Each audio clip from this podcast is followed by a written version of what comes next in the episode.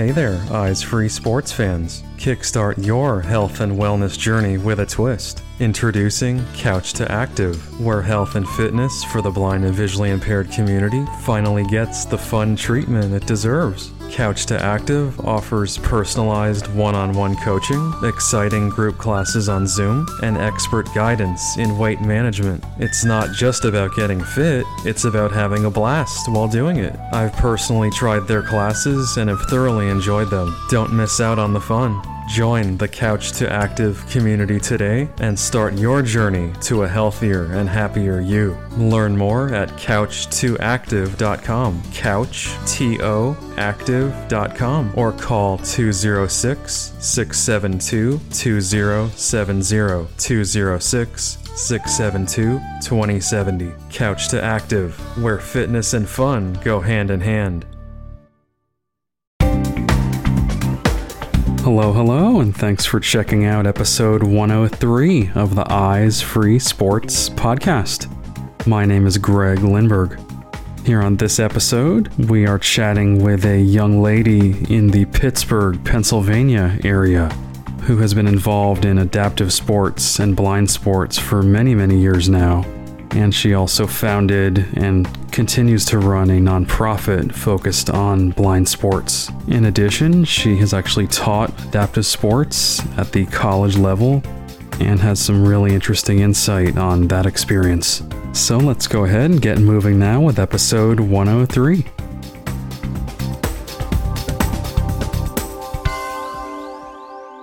All right, so joining me on this episode of Eyes Free Sports is Wendy Fagan. And Wendy is the executive director and founder of the nonprofit Envision Blind Sports. Wendy, welcome to Eyes Free Sports. Thank you. Happy to be here. Definitely. Really excited to have you on here. I know you have quite a background in the adaptive sports world and have uh, been involved in a lot of cool things and starting a lot of cool things. So, super excited to chat with you here today. Thank you. So why don't we just start things off here with uh, your background? Just kind of introduce yourself, you know, with your your personal background and kind of where you're from, grew up, kind of your your early years. Sure. Um, my name is Wendy Fagan. I currently live in Mercer, Pennsylvania, which is about an hour north of Pittsburgh. I've lived in quite a few places across the country, but um, eventually worked our way back to Pennsylvania, so I consider this home. I've always been an athlete and absolutely love sports. I got my undergrad degree in health and physical education with a concentration in special ed from Indiana University of Pennsylvania. And then I got my master's degree in adapted physical education from Texas Women's University. And that is where I got my exposure from to, to blind sports. But I always knew from the time probably that I was just a kid, mostly because I would say because the influence on my from my mom that I would end up working with individuals with disabilities. And so I thought I'd be a special ed teacher. And then I realized that if I was a special ed teacher, that would mean I would spend, you know, 90% of my day inside. And when I realized that, I changed to health and physical education and basically created back in the 80s when I graduated adapted uh, physical activity wasn't as popular, but I had a, a nice mentor at IUP that basically made it happen and was able to do some work uh, starting right off as a you know younger, and then I went off and did a internship at Winter Park um, ski area. My first winter out of college, and from then on, just fell in love with disability sport. Very interesting. And on another note, I have four kids of my own who are also very involved and have been a big player in all of this, as well as my husband, Mark. So, as much as it's a lot of what I've done, it's also um, happens because I have an amazing support system with my family. Exactly. So it's definitely been a family affair. It sounds yes, like. Yes, they've all been wrangled into it, and uh, like it or and not, they still do, even as adults. Right, right. That's fantastic. So, as far as your professional career, just kind of talk to me about uh, your start in, uh, you know, education and, and, coaching and wherever you want to sure. start on that. Oh my goodness! So, uh, I started after graduating from my undergrad. I moved to Colorado and uh, worked at the disabled ski school out there at Winter Park, Colorado. Then I moved to Massachusetts. Um, in Massachusetts, I spent a couple years working in a school for teenage boys with um, emotional and behavioral type issues. And then um, my husband got transferred to Texas. So off to Texas we went. That's where I got my master's degree and was able to really throw myself into the adaptive field. Uh, Claudine Sherrill uh, was quite an influence. She ran an amazing program out there. And she uh, really kind of just, you know, so you talk about the impact of what someone says. She says, try as many things as you can, but find something that you love to do and focus on it. So I just threw myself into every disability sport I could find, uh, all different types of disabilities, all different types of sports. And um, I found blind sports in that process and absolutely fell in love. And I think the turning point was I went to the Texas Commission for the Blind, met a gentleman named Scott Hudson, and I just walked into his office and said, Hey, do you know anybody that wants to play goalball? And he said, Are you kidding me? Absolutely. And within weeks of that meeting, we had a goalball team. We started traveling the country uh, with that team, went to some, you know, all different types of events.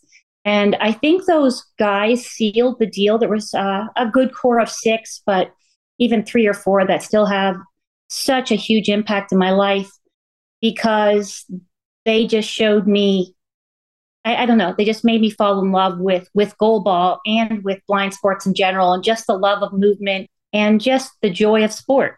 And that kind of sealed the deal and i've been doing blind sports ever since. And if you're wondering how long that is it's been over 30 years. So I would say I started getting involved in 1990, 1991. And, you know, so 30 years later, still going strong. Wow. Well, wow. I was just out of diapers. You're probably my kid's age. My oldest is 30 and my youngest is 25. So, yeah. Gotcha. I got a few years on them, but yeah, not too far off. okay. nice. And I have so, to say, I still feel like I have the same energy now uh, that I did 30 years ago, and maybe even more so. Feel um, very positive about the, the role and the changes I've got to watch over the last 30 years, and been very blessed to start this nonprofit, and it's just growing like crazy. And really becoming an advocate for making sure that people are educated and understand exactly you know the importance of sport in the lives of all people. Sure sure absolutely. Um, so as far as goalball i understand that you were quite involved and maybe still are. I'm not totally sure as far as at the international level the paralympics. Yeah so in i was coaching the men's team. My husband and i were coaching the men's team in texas absolutely having a blast. And of course when you're traveling to the tournament you get to meet a lot of really neat people. And they asked oh gosh it must have been right after 92 and so, like early 93, they asked if I would be interested in, in coaching the women's Paralympic team. And I uh, got to go to the 1996 Paralympics with an amazing group of women. Uh, got they got the bronze medal that year, and I absolutely loved that experience. So I just did one, just 96. And yep. if I'm being 100% honest, that the, the biggest reason that I didn't stay at the international level was going into the 96 Olympics, I had just given birth to my second daughter and knew that there were more kids on the way. And it was an intense amount of traveling, a lot of commitment, a lot of time away from home. And I knew that I had to refocus on my mission and what I wanted to get out of, what I wanted as a mother and what I wanted as a professional. So um, at that point, once we finished up 96, we had moved to Oregon and then moved back to Pennsylvania. And once we got back to Pennsylvania, I knew it was time to refocus and do something grassroots. And um, so I only did, I only did the international level in 96. And then uh, the next time I coached goalball was at the high school level. And uh, then, of course, we coach it in our pro. I wouldn't say coaching; we teach goalball in our education, in our programming, in our and all the uh, camps and clinics that we have. It's always a big hit. So I feel like goalball's always been part of my life, just at way different levels. From teaching a five year old the basics of goalball to teaching people with vision what goalball is, all the way up and every level in between, you know, because we've high school teams, we've had adult teams. Uh, my husband just traveled to Austin, Texas to youth nationals, and we took some players there to play. So, just about every level of goalball uh, we've seen and experienced and learned from. That's awesome.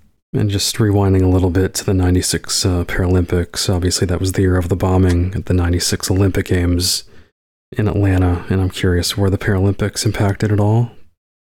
You know, I, I think not greatly, at least from our perspective. I felt like we lived kind of in a bubble when you travel with a team. You're so focused on your games and so focused on just your sport. You don't really experience you, you see some of it but it's very it's not the same experience as someone that may go to watch the games. You're really just focused on keeping your team you know well fed and, and well mentally ready. And i think all that stuff that's happening around just takes a back seat. Right right. Absolutely. So Very my answer would approach. be not really gotcha makes sense so I know you've mentioned uh, Envision Blind Sports, obviously, and I think it was was it originally known as VIP Sports? It was. It started out when we literally just threw a camp together, was known as VIP Sports. We thought it was just a fun name that you know we're thinking, oh, very important people, visually impaired people, very important players, and we thought we were being creative, but actually it didn't really work in our favor because nobody knew who we are or what we were doing. So mm-hmm. when that started in 2006 ish 2006 and then in 2017 we became a nonprofit and we realized we really had to rethink our name so that people could find us. And we wanted to make it as simple as possible so our name would speak for what we do. Right. Interesting. So we changed our name and it's been one of the smartest things that we've ever done for the reason that we're easy to find Exactly. Yep. Just I'm sure Googling blind sports, you know, it's right. much more likely to pop up exactly. under your current name. Yep. Um, so let's get into just some of the programs that you offer, some of the events that you put on. Whew. Okay. So we're a year round program. Uh, 12 months a year, we have something, you know, anywhere from one to many days of a, of a programming each month, depending on what month it is. Uh, we have three main pillars. Uh, the first pillar is camps and clinics. We started out as a sports camp, and then we expanded into having a fall and spring clinic. And then as we continued to grow, we realized there was a need for year round. We have a very vibrant downhill ski program, as well as we've done other outdoor winter sports. So then we expanded into outdoor recreation and and to incorporate the skiing and and paddleboarding and kayaking, canoeing and tandem biking and all those things that we do in the great outdoors, in addition to sports and sports camps and sports clinics. And then our third pillar is education. And that is where we go into schools or community centers or wherever uh, the need is to teach and educate people on what blind sports is and get them involved, get them to try it. Uh, we especially love to go in schools, as you well know. For a lot of our athletes, they're the lone blind kid in a in a school system, and so sure. we love to go into that school system where one of our kids, you know, spends their days and teach their peers about the sports that how sports are modified to make sure that they're included. Right, right, excellent. And I would imagine you do have partnerships with other organizations, other holy cow, yes, venues, parks, whatnot. we could probably spend the next 50 minutes talking about partnerships because so many, not even just financial partnerships, but just partnerships with people from being able to run the camp as large as it is. And with this, you know, we have 25, we now have grown to our campus seven, six or seven days, and we do 25 sports in that time period. So we're uh, we have a lot of partnerships with coaches, with places, with facilities, with colleges. It's unbelievable the blessings that we have have run into and the people that we have met that have embraced our program and are willing to help. And then, I mean, from a financial standpoint, I could go on and on about individuals um, groups like the Lions, like the Pittsburgh Pens Foundation, Dick's Sporting Goods. I could go on and on, just individuals on top of that that have given so generously to our program to make this happen. That's amazing and just shows, you know, there are good people out there and people willing to help and really wanting to, to help and who do care. Exactly. So, as far as your team there and your volunteers, just kind of talk to me about what that whole picture looks like. Absolutely. So, um, I have two key members, and they both have regular full time jobs. But in addition to that, they work for Envision. Uh, Jillian Stringfellow is my director of program. She's my force behind camp and clinics. As I mean, she's also involved year round, but that is um, her big push is a lot of our programming. And then Ben Friday, uh, also very involved in programming, but also does like marketing things as well as he's in charge of our ski program. Uh, so he and helping with fundraising, those type of things. But uh, he's definitely my winter sports guy. Uh, we've been really blessed in watching that program grow. So those are my two uh, part-time employees, and between the three of us, uh, we make it happen. And then I would I can't even imagine how many hundreds of volunteers we've had. Camp is obviously the biggest volunteer impact, but every program that we do, every single one. For instance, we just had a what we called our our fall clinic, and we held it at Robert Morris University, and we had um, 18 athletes and 24 volunteers. so wow. we're, we're never short on volunteers and we love them and they are the backbone of envision blind sports and uh, we would be nowhere without our volunteers and that's how i started i that's how i mean i still consider a lot of what i do consider it volunteer work um, and jillian and ben would tell you the same but um, hundreds of really quality people that volunteer and use their skills and gifts to make our program work Right. And yeah, when the volunteers outnumber the participants or the athletes, that definitely says something. Yeah, that's funny because when Jillian was planning this one, people were like, oh my gosh, do you need more volunteers? And every time she's like, no.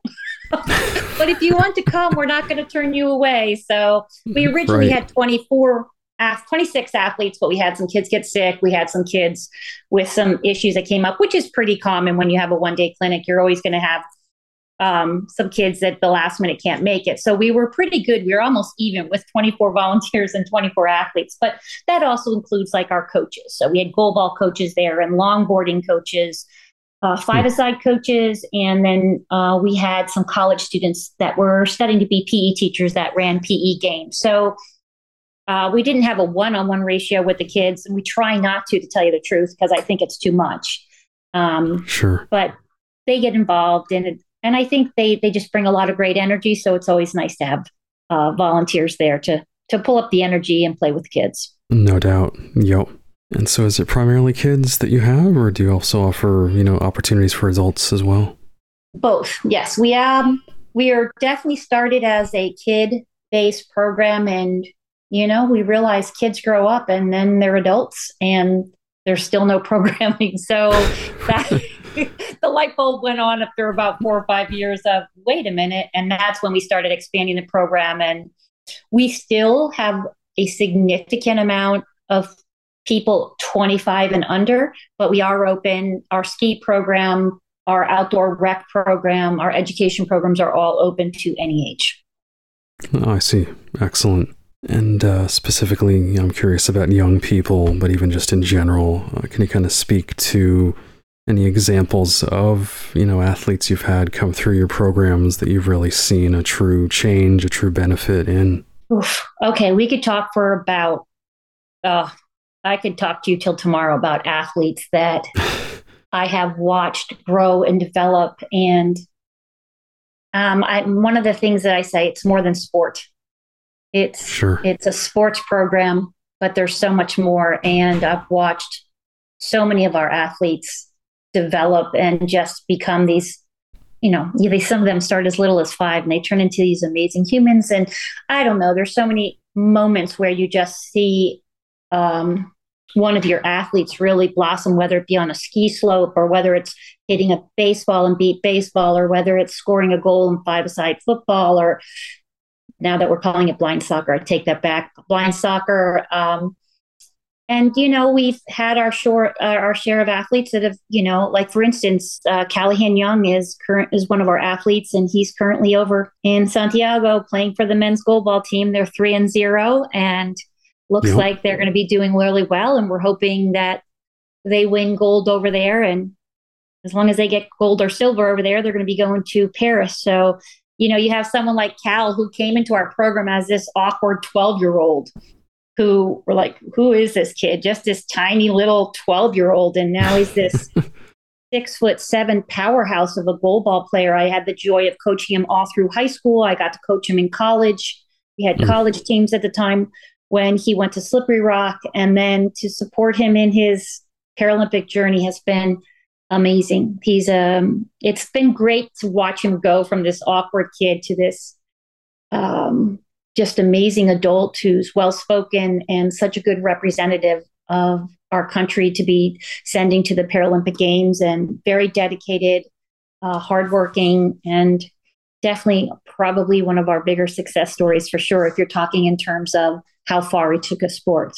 Right, right, absolutely. That's definitely a big name to have had on your your resume as a coach. Yeah, it was fun. Still, still still enjoy him. He's very entertaining. But you know, that being said, um, and I know that Cal would agree that I could probably name another hundred who might not be Paralympians, but boy, have they put their heart and soul into the sports and into camps, and into clinics, into skiing, whatever the program may be, even if it's, you know, paddleboarding, whatever, and just seeing that seeing them embrace the sport and becoming just more confident. We have you know, we had 76 kids at camp this summer, and mm. some of those kids just they amaze you at what they can do in six, seven days. It's it's amazing. Absolutely, no doubt about that. Um, I am curious for those out there that might be interested in starting some type of nonprofit focused on adaptive sports or blind sports. What kind of advice would you have for them as far as starting such an organization and, and maintaining it over time? That's, that's a million dollar question. Um, yep. you know, I learned a lot. I've learned a lot by starting a nonprofit. I feel like I'm going to uh, definitely stay young for a long time because I'm constantly having to learn new things and and and force myself into doing things that I normally wouldn't think of of having to do. But I think for someone that's just starting is to you can dream big and that's important but i think you need to set a mission and start local and build from there. And one of the ways that we've protected our program is that we made sure that we could handle what we were set out to do. So we will we sit down with our board and we say okay here's our goals. This is what we want to do. This is this is what our mission is. This is what we want to focus on um, obviously, you need to to make sure that you have some boundaries and that you decide like what exactly you want to do. Like there's a lot of different things that you can do with blind sports, and I get asked this question a lot. But I think the smartest thing that we did was by containing it and growing as we were capable of growing. And we've grown immensely and we're continuing to growing. It's very exciting now, but um, just kind of being determined and I think the key to survival in the beginning is just networking, finding people that will believe in your program, people that will support you, uh, people that will help you. I mean, literally, I would say that, you know, for whew, uh, countless years, I would say we, we didn't pay a single employee until well, gosh, 2019. So we went years and years and years solely on volunteers. Not a single dime was going to cover any kind of administration. That was just, and I think that I, I'm cautious because I know that that's not practical for people because sure. it's very difficult. But um, surrounding yourself with people that take value in what you do and finding strong volunteers because it's difficult. It's it's definitely hard, but it is so worth it. Every time I've thought, like, what on God's earth am I doing? Whoa, you know, something happens. My board likes to call it divine intervention. Something happens that refocuses us and allows us to say like we're not gonna we're we're, we're gonna stay at our mission and keep going but it is it is challenging and but definitely definitely worth it i highly recommend it but you have to be willing to put in some hard work and put in some time Sure, sure. That's some great, honest advice right there. I appreciate that. So I know that you've also worked as a, a professor, I think, at Slippery Rock University. Correct. Yep, I worked there for 19 years. Wow. Um, I'm 100% Envision Blind Sports for the first time starting this September. So up until uh, this summer, I was working as a professor in addition to doing Envision Blind Sports. So now all my focus is on the nonprofit, which is is kind of crazy. I really miss being at the university and teaching the kids. I don't miss anything else about the university. I just miss the kids and the programs that we built there. But I'm very excited because I have so much more time and energy to put into the program. But yeah, we I taught in adapted physical education and activity. It was actually adapted physical activity. They had a minor, and for a while we had a master's program. Oh wow, very interesting. And yeah, what, it was a uh, ton of fun. Sure, sure. What are some examples of some of the classes you taught? Oh, okay. So uh, my favorite sport or my favorite class was disability sport. Shocking, I know. Uh, we we we taught just about every disability sport imaginable, which was very cool. From blind sports to wheelchair sports, um, sports for individuals with CP. Uh, we talked about deaf sports and Special Olympics, just everything. And I also taught Introduction to Adaptive Physical Activity, where you just give the college students an understanding of all the different types of disabilities. And a main focus is okay, now you get a basic understanding of the disability. How do you do adaptations? Because I spent seven years as an adaptive physical educator when I lived in Texas. And you focus on well, every every individual learns a little differently, may need some mild modifications, and just teaching them how to you know change the size of the ball change the noise that it makes change the amount of space. So that's a fun class. And then uh, the third main class i taught was called program design which i also very much loved.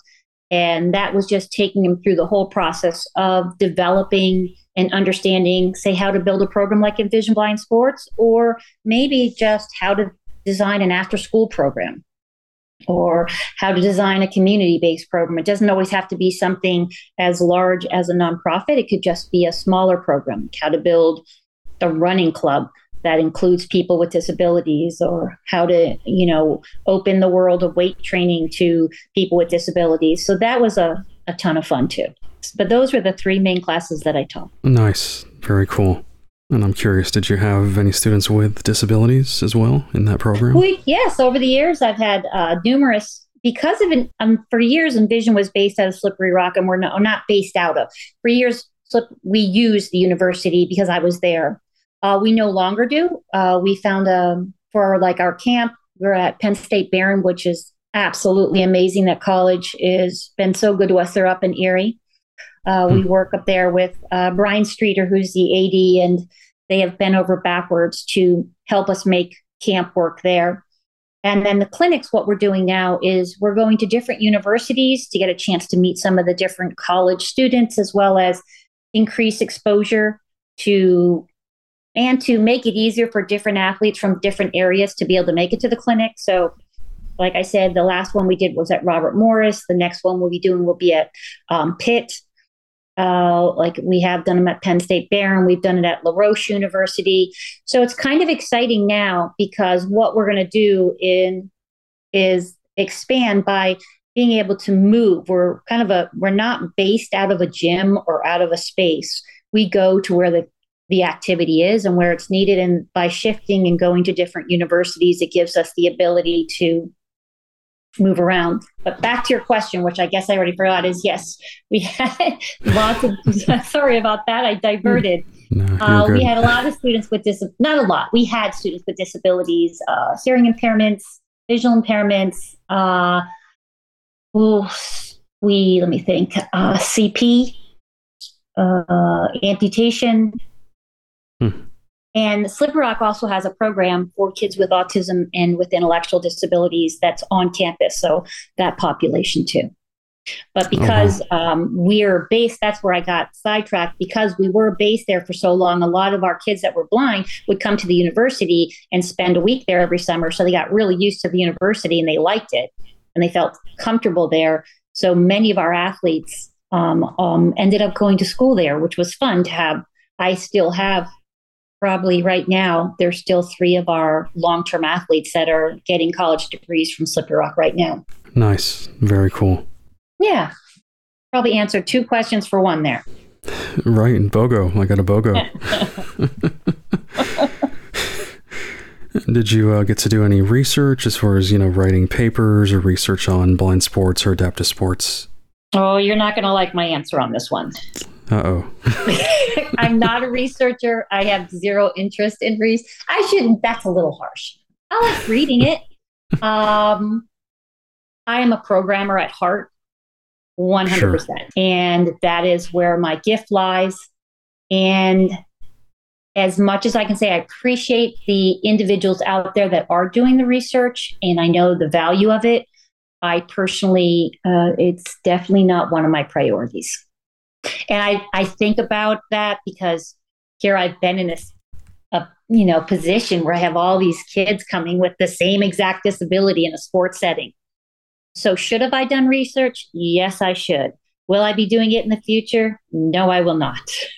So I know it's something I should do and embrace, but it's definitely not in my life calling. Right. Hey, I appreciate your honesty on that one. I guess maybe a bit of a follow up, just kind of your, you know, reflecting on your career, reflect, reflecting on, you know, your observations as an educator, as a coach. Um, what would you say are kind of the biggest takeaways you've seen? You know, the, the benefits that young people, maybe specifically, um, have had from their involvement in sports. I know you kind of answered this before, but anything else you want to mention on that? Oh, okay. There's a lot. But when I think about the last 30 some years I've spent with blind athletes and the changes I've seen, I think the ones that I get most excited about is how it empowers them. I love to see them grow within their confidence and their ability. I, I absolutely could tell you many stories where, as they grow and they come to the program, they come back year after year, they go back to their high schools or their middle schools and they're like, well, hey, I I want I want to wrestle. I want to be on the track team and just educating people on how to be a guide so that they can have a runner or a guide runner. Uh, going back and explaining like how to modify something and using the skills that they learned at Envision to go back and empower. And they also become great educators. And I think when they get that knowledge, when I can pass that knowledge on, then I think we've just increased that whole circle, you know, the whole ripple effect type of thing where you give someone a piece of knowledge and then they start to share it. It's the same thing with my college kids. You know, they tell somebody who tells somebody. And I think about all the great places that my college kids are at now. We've got kids that that are teaching in blind schools in hmm. New York, in Virginia, in Chicago, you know, all over the country. And I think for for not just this, the blind athletes, but also for um, my volunteers. Empowerment and education is is forever and and and I, I I love to see them that with that confidence. I love teaching a kid a skill they think they can't do and then the excitement they feel when they realize they can. We see that a lot on the ski slopes where like, oh, I can't I don't have balance or I can't do this or this is too scary and by the end of the day they're skiing down the slope by themselves. Um, there's a lot of sports that we could say that about. And I also think from the independence. So the camp, especially, I would say for all the programs, but when they come to camp, they they have to be independent. They have to, you know, learn skills to make friends. They have to, you know, be able to get themselves up in the morning and, and get everything they need because they're going to be swimming in the morning and then doing something else. And, you know, they're going to be doing seven sports in one day. They have to have all their equipment or whatever they need to get through their day. They um, just that whole living in a college dorm when you're you know five six seven all the way up to 18 years old there's a lot you learn from that so and i think the other thing that's of great value in sport and i'm a huge believer in this sure. and i hope the research supports it is the increase in orientation and mobility um, I love to see the kids increase their ability to get around independently to find themselves from point A to point B, in addition to just getting around their environments and just feeling more physically stronger. I think we sometimes lose fact that that we need to increase the strength and power of our athletes. So seeing them realizing the, the value of that. So I could go on and on and on about what I think sports do. And I and I, I think confidence is another one. I think just I mean, you're an athlete and I know what sports did for me, and that's what sports does. And I think sports has that impact on anybody who gets involved. And that's why disability sport is so important because it's so easy for people to to look at athletes that are blind and say, well, they can't do that. And I don't really understand that because I tell people all the time they're not, it's not a physical disability. They have 100% right. of their physical abilities. They just have limited or no vision.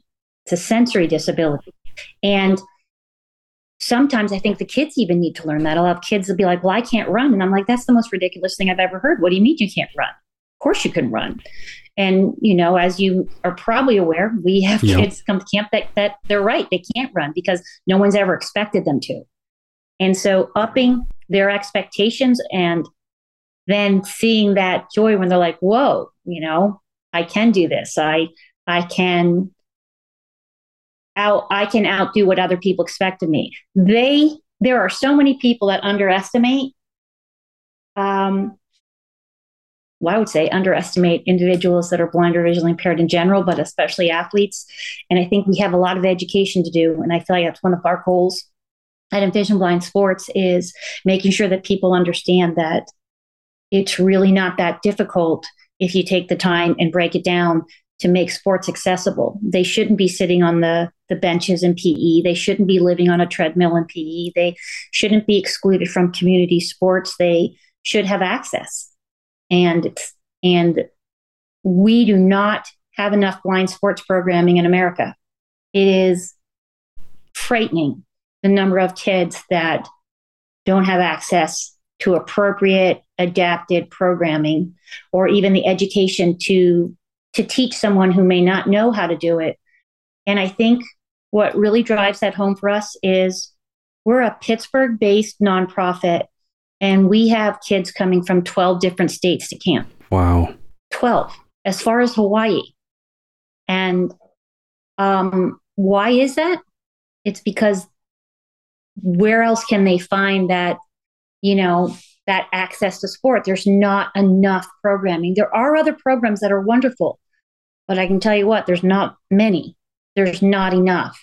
And I will go to my grave making sure that more and more kids that don't have access have access. And, you know, we've started to expand our wings and have little pockets where more and more kids are coming from. We got kids from Philly and kids from Kentucky and kids from Chicago and kids from Columbus and, you know, just New Jersey, you, you name it. We got kids from, like I said, North Carolina, South Carolina. And I don't always want to be that program that has kids coming from 12 states. I want the the program to continue to grow so we can say like hey let's let's um, make this more accessible to more kids and and hopefully other people build build similar programs but it's it's exciting that we have so many kids and it's exciting that they come from so far away but it's also a problem because it's it speaks a lot to the fact that there's not enough programming Absolutely. Yeah. And even though there might be programs out there, you know, there's so many barriers to accessing those programs and those events as well. So, absolutely. Absolutely. And I have to say, I do want to shout out, if I can. Uh, we just got a $30,000 grant from Move United and the Hartford for equipment. Mm. Wow. And one of the things, yeah, one of the things we're going to be doing. So, if any of the listeners are like, wait a minute, we could use that, we're going to be distributing um, I think a minimum of at least 50, uh, not packets, but like bags of equipment that are modified. Uh, we'll be working with, especially like Pittsburgh area, Erie area, um, up here in um, what's called the IU4, but in this Butler County, Westmoreland County, like all these different counties, and as but we're we're also going to provide uh, some other people in other other states and things and give them the equipment that would help a kid be able to adapt some of the sports within their physical education setting or within their community setting and get them into the hands of the kids that need them. And it's just like a start where we really wanted to blow up. And I think what happens is when you get that equipment and you get, and with that equipment comes education, is that all of a sudden you're increasing the awareness of blind sports. And with every time that we increase that awareness, then that allows the program and programming to start to develop and grow. Sure, sure, absolutely. And wow. So we're really thankful for that. Oh yeah. And hey, I can definitely sense the the passion in your voice and the energy and enthusiasm you still have after all these years. So that's that's amazing. It just grows. It never never gets old. yep. I mean, I, I mean, like I, we hadn't been to high school nationals in years. I hadn't been to high school nationals since Calahan. I went to high school nationals this year just to see It was very exciting to get. And and I, I have to tell you, while I was at nationals, multiple conversations with other people that have the same exact goals is how do we what do we need to do as a community to make this happen more often? Right. Right. Okay, then to wrap up here, I definitely wanted to give you a chance to share contact info if anyone wants to learn more about Envision Blind Sports or contact you guys or get involved. How can they do that? Absolutely. So we have a website, super easy. Just go to envisionblindsports.org.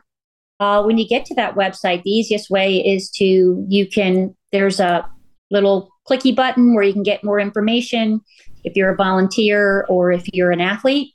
And we get those several a week from all over, like I said, all over the country where people like help us find programming or can we be involved in yours? Uh, if people that's a great way to learn about the program too. It talks a little bit about the breakdown and some of our missions and visions and values and things like that.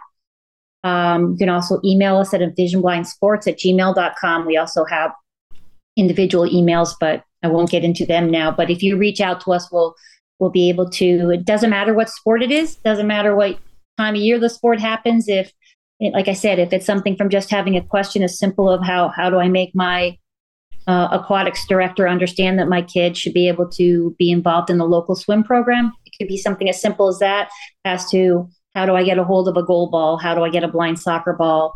Or how do I get to camp? All all of those questions can be answered. And, and that's probably the simplest way to get a hold of us. Excellent.